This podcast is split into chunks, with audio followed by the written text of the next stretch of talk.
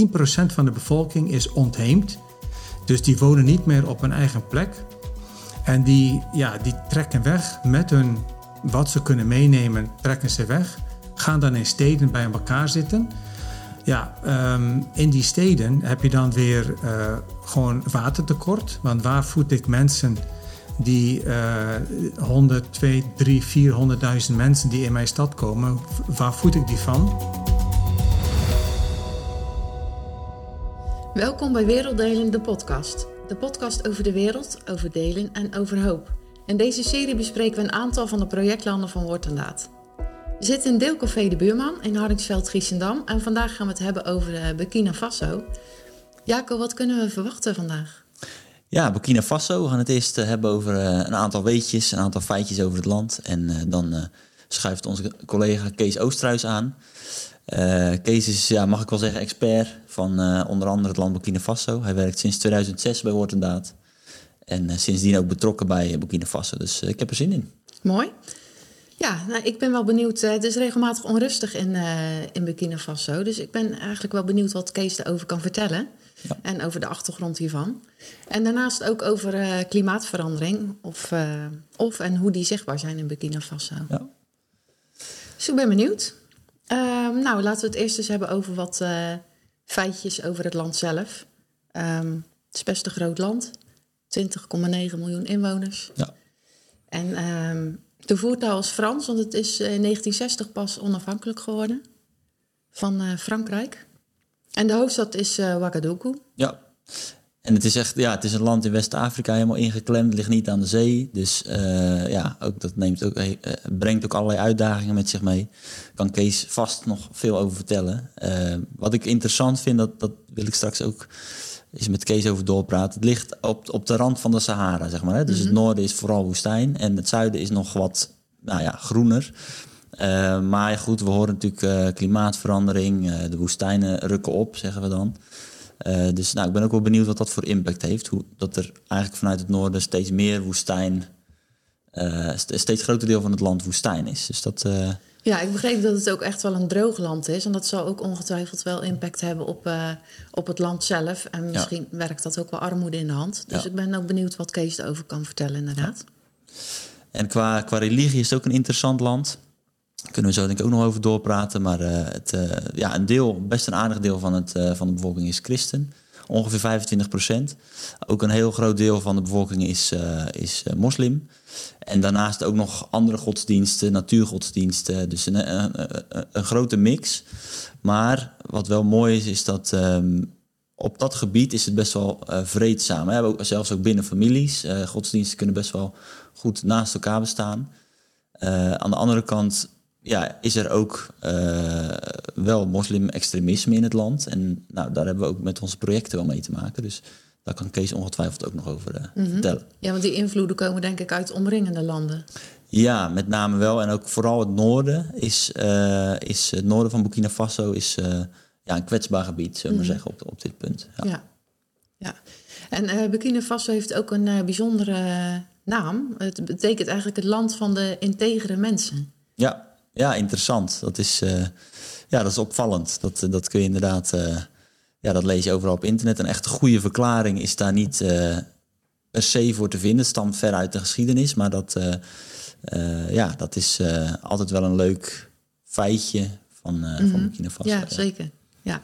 ja, en ze hebben ook een nationaal gerecht, dat heet to. Ik weet niet of ik het goed uitspreek, maar dat is een, een deeg gemaakt van granen.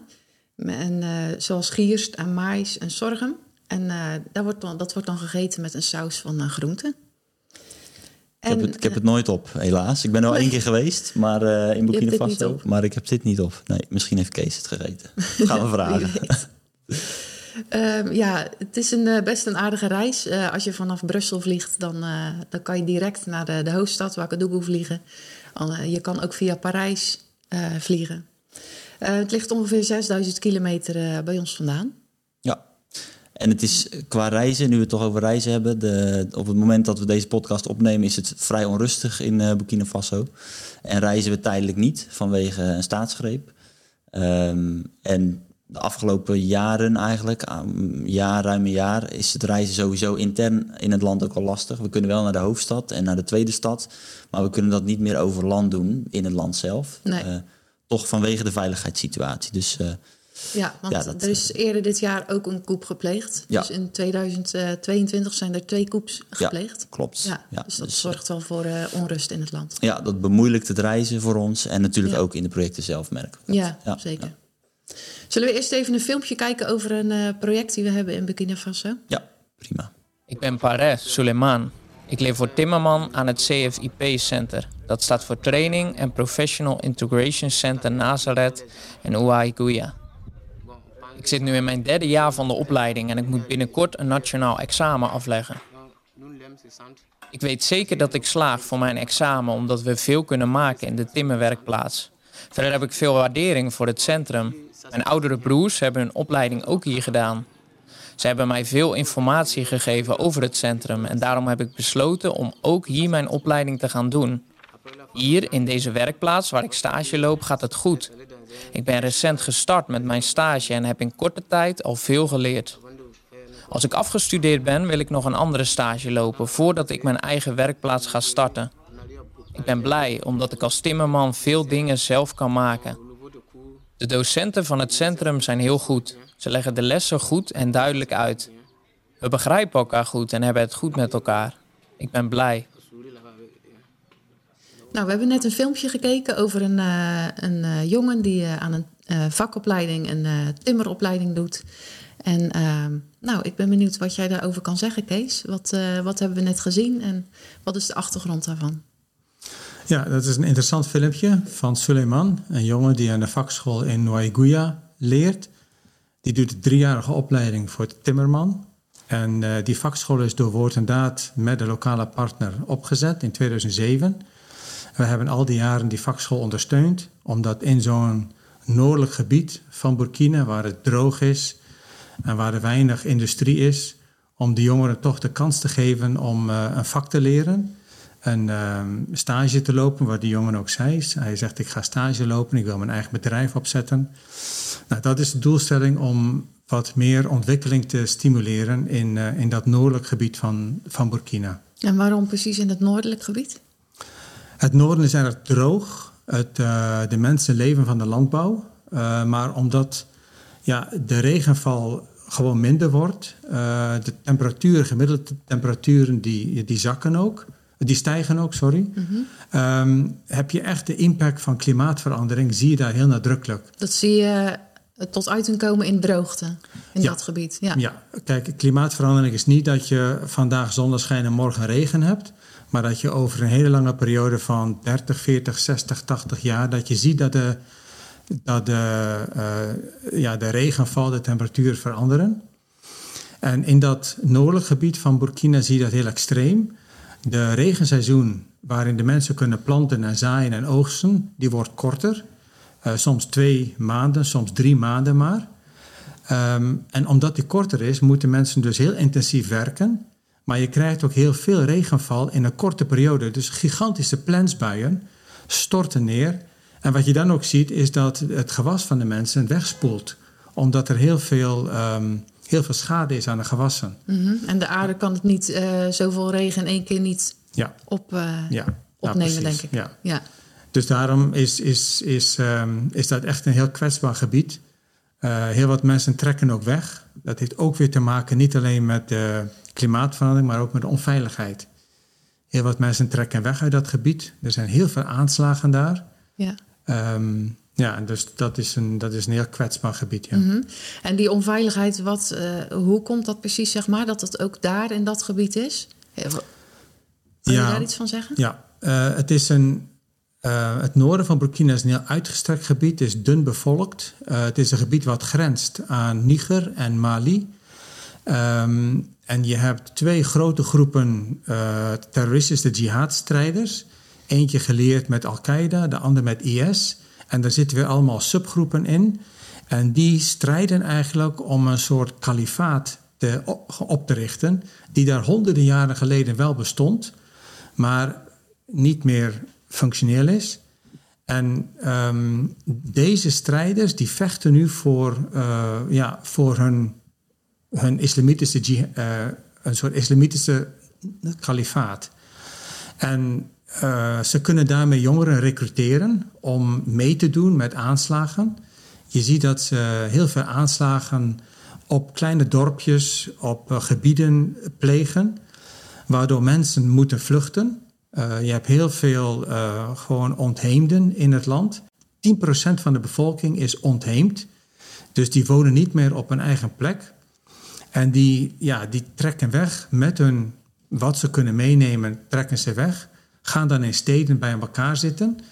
Ja, um, in die steden heb je dan weer uh, gewoon watertekort. Want waar voed ik mensen die uh, 100, 2, 3, 400.000 mensen die in mijn stad komen, waar voed ik die van? Mensen gebruiken hout om te koken. Uh, slechts 2% van het platteland van Burkina heeft elektriciteit. Zo, dat is dus heel weinig. Mensen ja. kappen bomen. Ja, en dan worden dus de bomen die blijven staan, dat is, uh, ja, die, die, uh, die worden gebruikt als brandhout. Ja. Dus op zo'n moment zie je dat het die klimaatverandering gewoon een hele enorme impact heeft. Mm -hmm, en daar ja. echt op een andere manier gewoon mee moet, om, mee moet worden omgegaan. Ja. En waarom is het um, voor zo'n jongen die we zagen op het filmpje belangrijk om daar een, een, een vakopleiding voor te doen? Ja, um, die kiest ervoor om niet in de landbouw te gaan. Die kiest ervoor om zijn talenten te gebruiken en een eigen timmermansbedrijf op te richten waarmee hij dus inkomen kan winnen. Of hij kan, een, hij kan, hij kan geld verdienen. Um, en met die geld kan hij zijn gezin ondersteunen in dat droge noordelijk gebied. Dus Woord en Daad steunt ook het Jobbooster project. En in dat Jobbooster project proberen wij jongeren een alternatief aan te bieden. Uh, dan maar thuis blijven, thuis zitten. Iedereen heeft talenten van God gekregen. Mm -hmm. En wij stimuleren jongeren om hun talenten te kennen en die talenten ook in te zetten uh, voor een bedrijf. Dat kan een landbouwbedrijf zijn, dat kan ook een timmermanbedrijfje zijn, dat kan kleren maken zijn, dat kan verwerking zijn van landbouwproducten, uh, waardoor, de, waardoor de economie kan, steun, kan ontwikkelen in dat droge gebied. En waarmee mensen dan ook uh, weer bestaanszekerheid hebben. Mm -hmm. En iedere jongere die een eigen bedrijf heeft, die inkomsten heeft, dat is niet meer een doel voor een jihad-recruiter. Gewoon iemand die zegt van ik zoek nog eens een keertje tien jongeren die gaan vechten met de Kalashnikov op een motorfiets om de lokale mensen te ontheemden. Ja. Maar jongeren zijn wel heel kwetsbaar, denk ik. Want aan de ene kant is er dus uh, die droogte, wat armoede denk ik ook tot gevolg heeft. En aan de andere kant uh, ja, die onveiligheid, dat ze gerecruiteerd kunnen worden. Dus jongeren zijn wel heel kwetsbaar. Nee, dat klopt hoor. Dus uh, met een opleiding, met een uh, doel in hun leven, kunnen jongeren die kwetsbaarheid deels, deels overkomen. Mm -hmm. hè? Om, om gewoon een, nieuwe, een nieuw doel te vinden met elkaar. Ja. En, dat, en daar steunen wij hen ook bij. Ja. Je ziet het ook in de landbouw. Woordendaad heeft ook landbouwprogramma's. Mm -hmm. um, een van die landbouwprogramma's is bijvoorbeeld als je mais hebt, dan kun je tussen de maisrijen kun je bijvoorbeeld soja zaaien. En soja, dat is een leguminoos, dat, dat is een eiwitrijk product. Die, um, die versterkt de, de bodemvruchtbaarheid. En de soja kun je verkopen, daar kun je een eiwitrijk voedsel van maken, daar kunnen mensen eten. Uh, en op zo'n manier bouw je ook weer een stukje, uh, stukje zekerheid terug in, het, uh, in de gezinnen en in het bestaan van, van, van de mensen. Maar is daar niet veel water voor nodig om dat dan te gaan verbouwen? Daar is zeker water voor nodig. Je hebt natuurlijk wel droogte-resistente gewassen die iets, iets meer tegen de droogte kunnen. Maar ja, je hebt overal voor landbouw heb je water nodig. Ja. Um, in datzelfde noordelijk gebied heb je ook uh, hele traditionele uh, manieren om water vast te houden. Dat ze ronde halve maandjes maken, zeg maar, bij bomen of bij planten.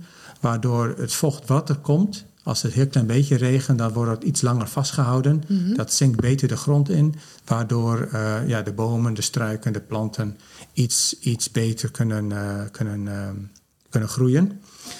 Ehm, maar ja, dat, dat zijn dus verschillende traditionele technieken die wij ook, eh, ook proberen in te zetten. Want die zetten ze vroeger ook al in, want Ja. ik ken die techniek niet. Nee. eh. Nee, dat is een hele ouderwetse techniek. Die kennen de oudere mensen nog wel van het dorp. En, ehm, en dat wordt met name ook, eh, ook, ook nu weer toegepast, omdat die regenval heel, heel onberekenbaar geworden is. Vanwege deze klimaat, als een, als een impact van de klimaatverandering. Mhm, ja, want de situatie nu is dus beduidend anders dan zeg maar 30 jaar geleden qua klimaat. Zou je dat kunnen Ja. stellen? Ja, dat kun je zeker stellen. Hè? Ja. Eh, Als je de statistieken bekijkt en de documenten leest, dan zie je zeker dat er, eh, dat er dat de regenval lager is, temperaturen zijn hoger. En met deze aanslagen van die, eh, die jihad-terroristen zie je dat mensen vluchten. Het gebied wordt nog ontheemder. Eh, het vee van de mensen die wordt eh, afgeslacht.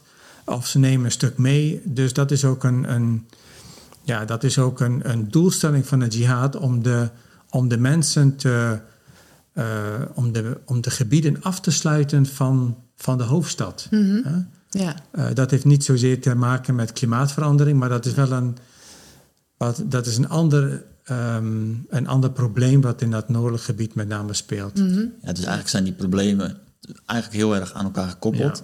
En, maar daarbij, we hadden het net natuurlijk al even erover, is er eigenlijk nog, nog iets wat daar ook weer mee te maken heeft. En dat is de best wel instabiele eh, landelijke overheid.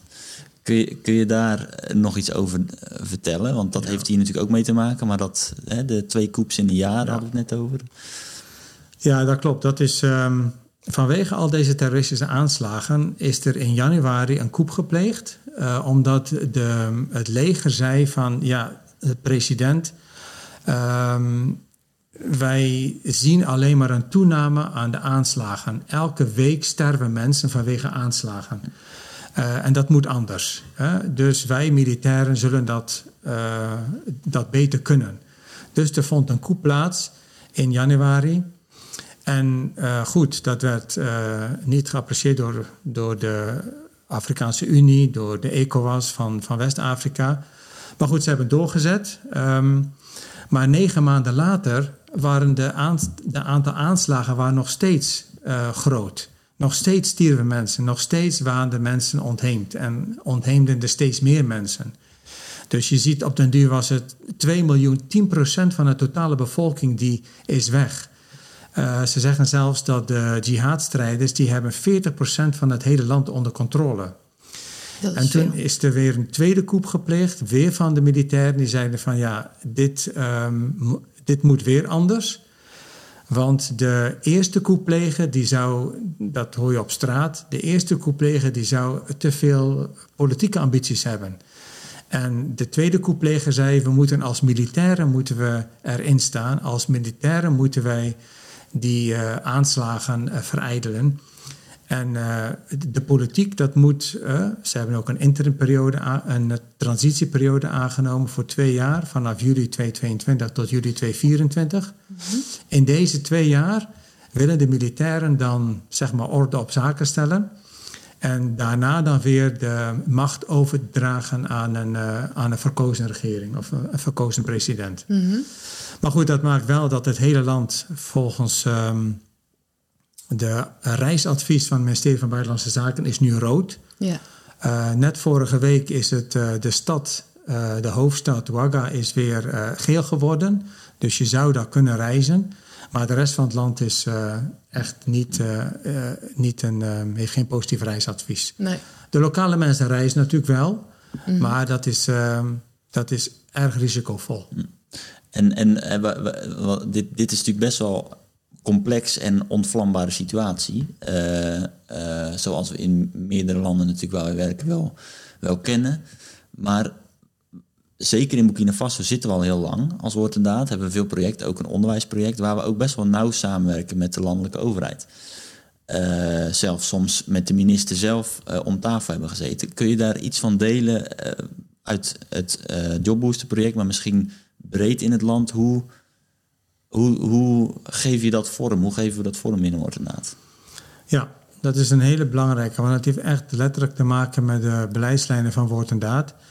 Ehm, wij willen ons inderdaad niet alleen maar richten op het ondersteunen van één jongen, zoals Suleiman. Dat hij een goede opleiding krijgt en dat hij een, ehm, een, een eigen bedrijf kan starten als timmerman. Of op één klas of één schooltje die uh, goed onderwijs krijgt en uh, de kinderen zeg maar goed in de wereld kan zetten. Maar we willen met de overheid, met andere organisaties, met de private actoren ook zeggen van hé, hey, hoe kunnen wij het systeem aanpakken? Het, het onderwijssysteem, het jeugdwerkgelegenheidssysteem, het landbouwsysteem. Hoe kunnen we het systeem van watervoorziening, van elektriciteitsvoorziening, hoe kunnen wij ja, al die systemen zo aanpakken dat, dat er echt een verbetering is op systeemniveau. Hè? Mm -hmm. Dus ja. niet voor één, één persoon alleen of één dorpje of één, nou, noem het even waterput. Maar dat je echt werkt met de overheid op het systeem aan te pakken. En dat heeft vanwege deze twee uh, staatsgrepen is dat uh, niet makkelijk geweest, omdat ja, de, uh, de ministers veranderen. Maar met Job Booster werken we heel nauw samen met de overheid. Uh, en ook al zou de minister veranderen, dan werken wij nog met de ambtenaren samen. We werken ook met uh, die private actor, de werkgevers, die, uh, die ook belang hebben aan, op stabiliteit, ja. die ook belang hebben bij een, een, een, land waar je kunt reizen, waar je naar een markt kunt reizen, waar er geen gebieden afgesloten zijn. Ja, um, ja dus op dat, dat, dat soort systemisch niveau zijn wij nu aan het werken als woord en daad om, um, om te voorkomen dat, het, ja, dat onze programma's um, niet een, een echt een duurzame bijdrage hebben aan verandering in het land. Maar staat de overheid daarvoor open? Of hoe pak je zoiets aan? Overheid staat er heel goed voor open. Okay, ja. als, als voorbeeld bijvoorbeeld, we hebben contact gehad met de minister van Energie. Mhm. Mm -hmm. En die zei dus van 2 tot 2 tot 3 procent van de mensen in Burkina op het platteland, die hebben maar elektriciteit. Ik wil 5000 jongeren wil ik opleiden tot zonne-energie-technician. Mhm. Mm -hmm. En kunnen jullie, Jobbooster, kunnen jullie mij daarmee helpen? Toen zeiden we, prima, dat kunnen we doen. Dus wij hebben samengewerkt met de minister om 5000 jongeren gewoon zeg maar af te leveren ja. als zonnetechnicians uh, om elektriciteitspanelen aan, of om, om, om gewoon elektriciteit aan te leggen mm -hmm. uh, in de dorpen, op het platteland, in de steden waardoor de elektriciteit toe kan nemen en mensen op zonne-energie dan wel elektriciteit kunnen hebben in hun land. Ja, en, en, zo hebben wij ook met een transportsector, een, een, uh, een busdienst, Sotraco, die, uh, die vroeg ons, willen jullie ons helpen om goede chauffeurs op te leiden voor onze bussen. Wij gaan nieuwe buslijnen openen van stad A naar stad B. Kunnen jullie als Jobbooster ons helpen om, om die chauffeurs goed op te leiden? Nou, okay. dat hebben we gedaan. Het is een parastatal uh, organisatie, dus deels met de overheid, deels met de werkgevers. En op zo'n manier moet je gewoon, uh, uh, kom je gewoon stappen verder. Mm -hmm. ja. ja. en dan is het ook mooi om met werkgevers te praten, want dan weet je ook wat is nodig, zeg maar. Welke, welke opleidingen zijn nodig? Ja. welke banen er zijn, daar kan je dan de opleidingen op afstemmen, denk ik. Ja. Ja. Als Jobbooster doen wij juist de kortere opleidingen. Uh, kijk, Suleiman in het filmpje die had een driejarige opleiding. Dat, mm -hmm. is, dat is goed, dat is een basisopleiding. Ja. Maar binnen Jobbooster uh, hebben wij de focus gelegd op korte technische opleidingen... van een paar weken tot een paar maanden. Daarnaast sociale vaardigheden. Hoe ga ik om met mijn klanten? Hoe ga ik om met mijn, uh, met mijn collega's, met, met concurrenten? Ja. En een stukje ondernemersvaardigheid. Dus op zo'n manier hebben wij de laatste jaren ruim 20.000 jongeren kunnen opleiden. Die ja. nu een eigen bedrijf hebben of die werken volgens, ja, volgens sociale normen, sociale vaardigheden, werknemersvaardigheden die wij hebben uh, gewoon overgedragen. En dat is een heel mooi resultaat. Ja, zeker. Dat is een enorm ja. aantal. Ja, ja. mooi. Hey, we hadden het net ook nog even, even een ander onderwerp nog uh, voordat, we, voordat we afronden. Uh, over um, religies in, in Burkina Faso. En eigenlijk zeiden we net van nou, uh, de, de godsdiensten, christendom, islam staat redelijk, laten we zeggen, vreedzaam tegenover elkaar. Of naast elkaar, kun je beter zeggen. Maar tegelijkertijd hoor ik jou wel vertellen over dat, met name uh, uh, spanningen in het noorden. kun je daar iets meer over vertellen? En misschien ook hoe we onze christelijke identiteit als woord en daad in de projecten een plek geven? Ja, twee vragen. Um, inderdaad, ehm, je zei het ook heel mooi, die, de, de twee grote religies staan naast elkaar, niet tegenover elkaar. Want de 70% van de bevolking is moslim. En juist in het noorden heb je misschien wel 90% in het dorpen die is moslim, of 98% is moslim. En je ziet dus dat deze jihadstrijders juist daar aanslagen pleken en dus juist daar mensen doodmaken op de markten of dorpen verbranden. Dus het zijn dus moslims die sterven oh door de aanslagen van, van deze jihadstrijders. Dus het is niet gericht tegen christenen. Nee. Dat is niet een religieus uh, gebied. Er sterven ook christenen, ja, mm uh, absoluut. Maar het is niet uh, specifiek gericht tegenover christenen. En je tweede vraag, um, hoe wij onze christelijke identiteit vormgeven. Wij werken samen met christelijke organisaties. Die hebben hun basis, die hebben een wortel in het land, of een wortels in het land neer, neergezet. Die werken vanuit een, een bijbelse visie. En bijvoorbeeld in het Job Booster project uh, werken wij ook samen met de CHE en de Lady Zorggroep hebben we de afgelopen jaren gekeken hoe wij de, de christelijke waarden, de bijbelse waarden, kunnen vertalen in waardig werk. Vormen van opleiding van, tot waardig werk. Nou, en daar zijn we nu mee bezig om de resultaten van dat onderzoek, om die te verwerken in een, in een soort manual uh, waarmee wij de, de sociale vaardigheidstrainingen ook voeden met waardig werk. Uh, met, met bijbelse elementen die zich richten op waardig werk. Mm -hmm. ja. ja. Dus dat, uh, dat is aan onze kant zeg maar een van de, een van de aspecten van het, ja, ja. het getuigen zijn ja, als mooi. christen in je werk. Ja, zeker. ja. Ja, ik denk dat we heel veel te weten zijn gekomen zo. Zeker, interessant. Ja, ook mooi om te horen dat de samenwerking hè, met de CE, Christelijke Hogeschool, ja. in Nederland, ook in onze projecten, ja, zijn vruchten afwerpt. Zeg maar. Dat vind ik toch wel, dat is wel Zeker. mooi. Ja. Ja, ja. ja, en ook dat er, ehm, ja, ik denk dat er ook wordt inderdaad winkels, comité's, bedrijven ook betrokken ja. zijn bij de projecten in Burkina Faso. Dus ook die verbinding vanuit Nederland met Burkina Faso vind ik ook wel heel mooi dat die, uh, dat die er ook is. Ja. Nee, dat klopt hoor. Ja. Horenbeek bijvoorbeeld in Amersfoort, die heeft ook een curriculum ontwikkeld voor juist deze zonne-energieopleiding die ik net noemde. Oh ja. Uh, en dat is een hele mooie betrokkenheid vanuit zo'n enorme instelling in Nederland. Ja, zeker. Maar ja, dat klopt. Heel veel ondernemers ondersteunen Jobbooster. Ja. En ook de landbouwprojecten en de onderwijsprojecten die ja. we hebben. Ja, ja heel ja. mooi die verbinding zo ook uh, met het land. Ja. Mooi. Nou, ik denk dat we er uh, zo wel een eind zijn. Ik wil je heel erg bedanken, Kees, voor je Graag bijdrage hieraan. Mooi om inhoudelijk zoveel van je te horen, ook over het land zelf. Dus dank je wel daarvoor. Goed, graag gedaan. Ja. Ja, dit was een mooie aflevering, denk ik. Ja, Zeker. Veel geleerd, veel informatie in korte tijd. maar Burkina Faso is natuurlijk ook een land waar wij veel, veel projecten hebben. Grote en wat kleinere, alles door elkaar op, op uh, hoog niveau samenwerken met de regering. Dus er is ook veel te vertellen. Ja, zeker. Um, dus ja, ja, leerzaam. Ja, mooi. Ja, ik was van tevoren benieuwd naar inderdaad de gevolgen van klimaatverandering, maar ook die onrust in het land. En nou, daar heb je heel veel over verteld. Dus dat, uh, dat is mooi. Ja, dan uh, zijn we er. Mooi dat je luisterde naar deze podcast. Vond je het een interessante aflevering? Of heb je nog een vraag of een opmerking? Laat dan een review achter of mail naar podcast.woordendaad.nl. Over twee weken zijn wij weer met een nieuwe aflevering. Tot dan!